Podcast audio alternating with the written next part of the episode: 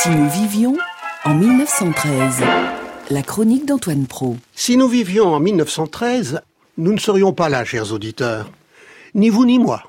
Pour une raison très simple, c'est que la radio n'existait pas. La radio se répand en France dans les années 1930 et l'on compte en 1939 5 millions de postes de radio.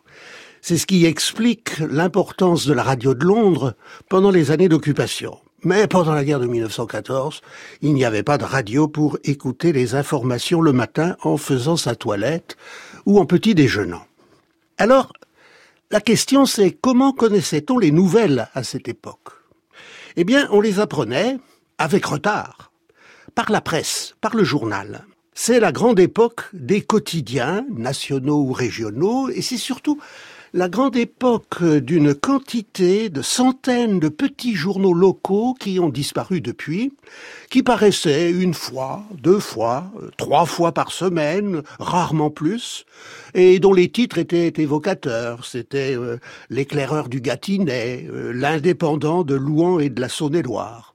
Et c'est par là qu'on apprenait non seulement les morts, euh, les naissances, les foires, les marchés, mais aussi les événements de la politique.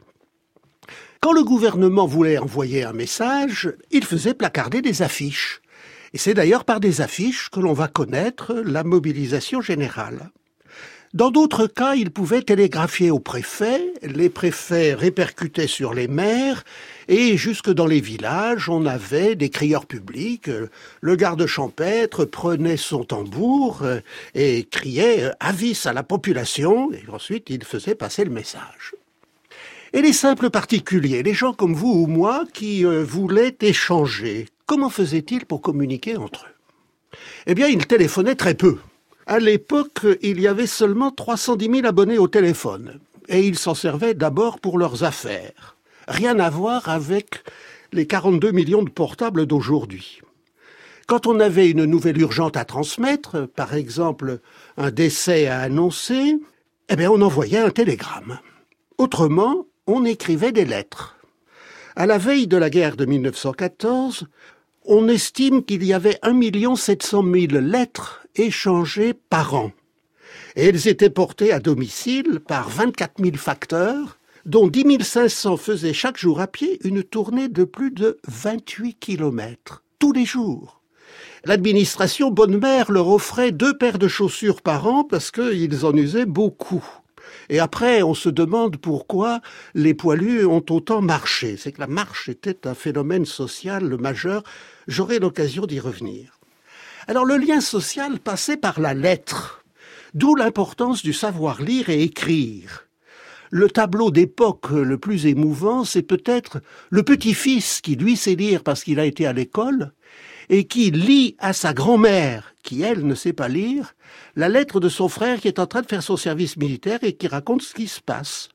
Et pendant la guerre de 1914, alors, les lettres vont littéralement exploser, puisqu'on passe de 1 700 000 lettres par an à 3, 4 millions de lettres par jour qui montent de l'arrière vers le front, et 1,8 à 2 millions de lettres qui tous les jours descendent du front vers l'arrière. On n'avait ni la radio, ni le téléphone, mais on écrivait, le lien social, c'était la lettre, c'était l'écrit. Si nous vivions en 1913, nous aurions déjà enterré bien des amis, bien des proches, et peut-être même serions-nous morts, nous-mêmes. L'espérance de la vie était alors de 50 ans. Elle est aujourd'hui de 85 ans pour les femmes et de 78 pour les hommes. Et ces chiffres disent les progrès absolument fantastiques de la chirurgie et de la médecine. En 1913, il n'y avait ni antibiotiques, ni sulfamine, et les maladies infectieuses étaient souvent mortelles. On mourait de la diphtérie, de la pneumonie et même de la scarlatine ou de la rougeole, sans parler du fléau de l'époque, la tuberculose. La vaccination n'avait encore éradiqué que la variole. En moyenne, un homme de 20 ans pouvait espérer vivre jusqu'à 63 ans seulement. Mais Si l'espérance de vie à la naissance est alors de 50 ans, c'est aussi, c'est peut-être surtout, parce que les bébés meurent beaucoup. 16% des nouveau-nés meurent pendant leurs trois premières années. Ce qui veut dire que un nouveau-né sur six ne fête pas ses trois ans. C'est énorme. Et même si les efforts des hygiénistes sont en train de réduire les chiffres, puisque en 1900, c'était un sur cinq qui n'atteignait pas l'étape des trois ans. Les raisons sont variées, multiples, essentiellement une mauvaise hygiène, une mauvaise nourriture, des biberons archaïques avec des tuyaux en caoutchouc euh, qui sont pas stérilisés, du lait de vache trop fort, euh, des croûtes de pain rassis qu'on fait mâcher aux enfants pour, euh, soi-disant, pour faire venir les dents, mais qui ont traîné partout et ramassé tous les microbes. Bref, les enfants qui s'en tiraient le mieux, c'était ceux qui étaient nourris au sein. Et c'est pourquoi les hygiénistes de l'époque conseillent de euh, nourrir les enfants au sein 12 mois, parfois 14. Et pendant la guerre de 1914, on va installer dans certaines usines de guerre, celles qui ont le plus grand nombre d'ouvrières, on va installer des chambres d'allaitement pour que les ouvrières puissent quitter leur machine et aller donner le sein à leurs nourrissons tranquillement. Alors, cette forte mortalité infantile avait des conséquences le risque de perdre ses enfants conduisait les parents, les pères surtout, à censurer leurs sentiments, à s'endurcir par avance.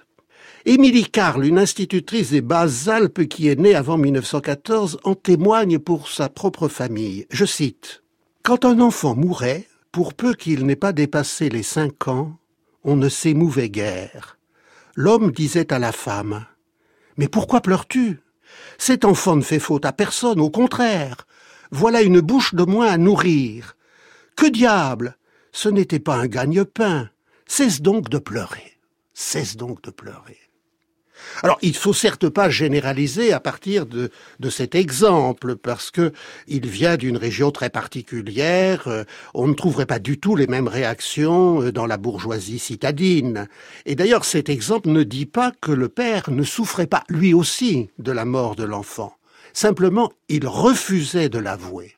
Et la guerre de 1914 va faire sauter ce verrou la séparation va faire prendre conscience aux pères qu'ils aiment leurs enfants, ils leur écrivent, leurs enfants leur répondent, on entre dans la paternité moderne. Si nous vivions en 1913. Si nous vivions en 1913, nous travaillerions beaucoup plus qu'aujourd'hui. Deux personnages qui occupent dans notre société actuelle une place considérable n'existaient pratiquement pas alors ce sont d'une part les lycéens et les étudiants, de l'autre, à l'autre extrémité de la vie, les retraités. En 1913, l'école était obligatoire jusqu'à 13 ans et le travail des enfants de moins de 12 ans était en principe interdit.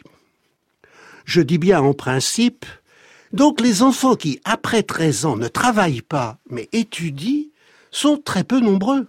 On en compte moins de 200 000 alors qu'une seule classe d'âge, à cette époque, même compte tenu de la mortalité infantile, tourne encore autour de 630 000 personnes. Quant aux étudiants, on en compte 42 000 en 1913, qu'il faut comparer aux 2 300 000 d'aujourd'hui. Donc, on peut dire que le personnage du lycéen et de l'étudiant, il est absent dans la société de 1913. Et les vieux? Je dis bien les vieux, parce qu'en 1913, on ne parle pas de troisième âge. Cela n'existe pas. Parce que les vieux travaillent eux aussi. Certains ont une retraite et ne travaillent pas, mais c'est une petite minorité. Les fonctionnaires, du moins les fonctionnaires titulaires, les mineurs, les cheminots, certains employés, mais ni les ouvriers, ni les paysans n'ont de retraite.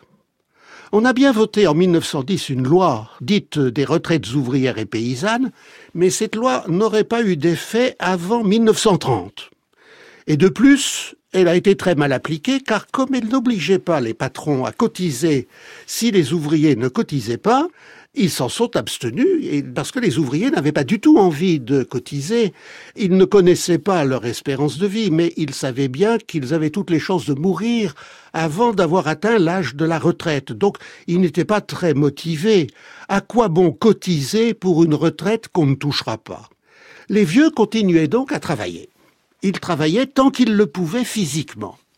C'était de plus en plus pénible parce que leur force déclinait et c'était de moins en moins rémunérateur. Car comme on rémunérait la force de travail et qu'elle déclinait, le salaire diminuait. Donc, leur fin de vie était de plus en plus difficile et puis le moment venait où ils ne pouvaient plus travailler et à ce moment-là, par chance, pour certains, un de leurs enfants acceptait de les prendre chez lui. Et dans le cas contraire, eh ben, il n'y avait pas d'autre solution que d'aller à l'hospice. L'hôpital public était un vaste mouroir de vieillards indigents. Eh bien, si nous vivions en 1913, nous ne travaillerions pas tous. Ferdinand Buisson, le directeur de l'enseignement primaire de Jules Ferry, député en 1910, avait une formule très claire, il divisait la société en deux groupes, ceux qui possèdent sans travailler et ceux qui travaillent sans posséder. La distinction ne vaut plus aujourd'hui, car aujourd'hui les bourgeois travaillent. Ils sont cadres supérieurs, profession libérale, mais en 1913, l'idéal pour un bourgeois, c'était de ne plus travailler, de vivre comme les aristocrates d'autrefois, de ses revenus, vivre de ses rentes, comme le père Goriot de Balzac. Et dans la société de 1913, vous avez beaucoup de médecins qui ne soignent pas, d'avocats qui ne plaident pas. Ils ont fait ça pendant quelques années au début de leur vie active, puis ils ont hérité de leurs parents, et en bons bourgeois, ils vivent de leur rente. Ce n'est pas des exceptions. À la veille de la guerre, on recense 560 000 propriétaires rentiers. 560 000. Leur fortune est assez grande pour leur permettre de vivre de leur loyer. Il y a des immeubles que l'on appelle de rapport, justement, parce qu'ils rapportent à leurs propriétaires, de leur fermage, des revenus de leur placement, des emprunts russes, et ces rentiers font vivre des centaines de milliers de domestiques. On dénombre 960 000 domestiques logés en 1913, majoritairement des femmes mais aussi des hommes, parfois plusieurs au service d'un même ménage, une cuisinière, une femme de chambre, un cocher. Il y a plus de domestiques en 1913 que de métallos.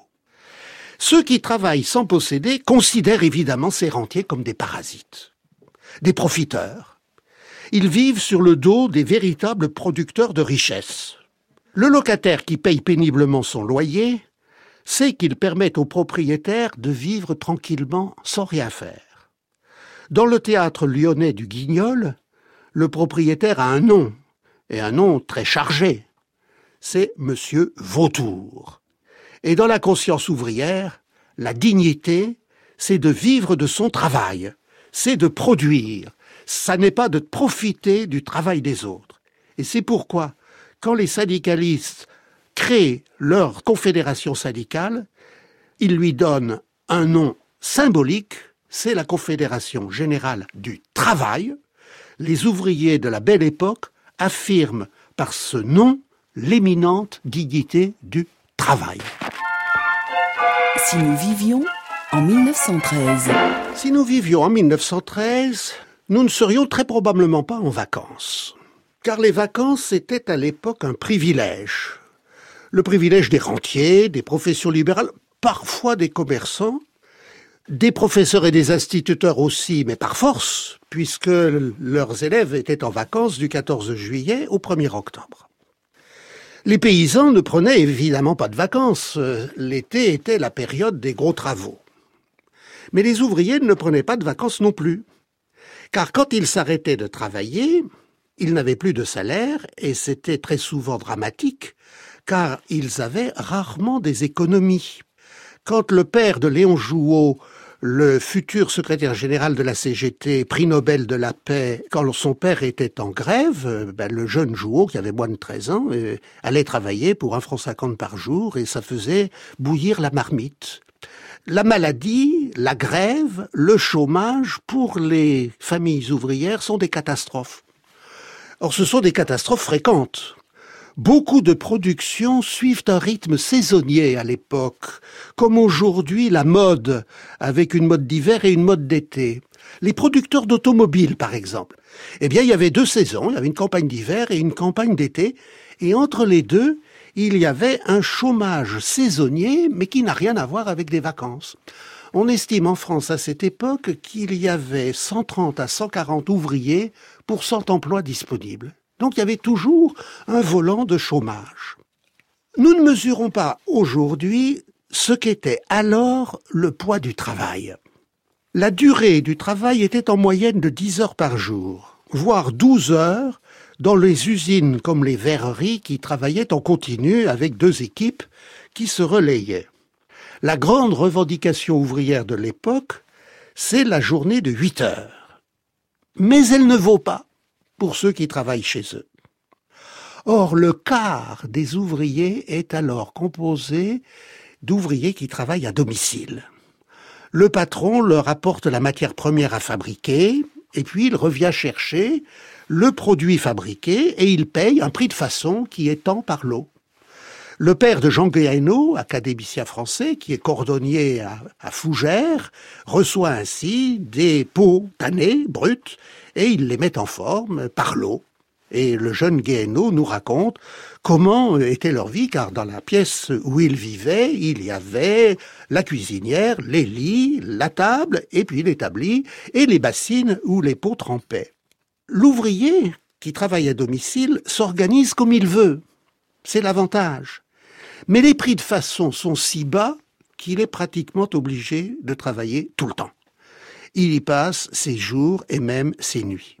On a un très beau témoignage, celui de Mémé Santerre, une tisserande du Nord, qui raconte ses journées et ses nuits à tisser dans la cave humide de sa maison. La pression est telle qu'elle va travailler même l'après-midi du jour de son mariage c'est dire la précarité des ouvriers à domicile.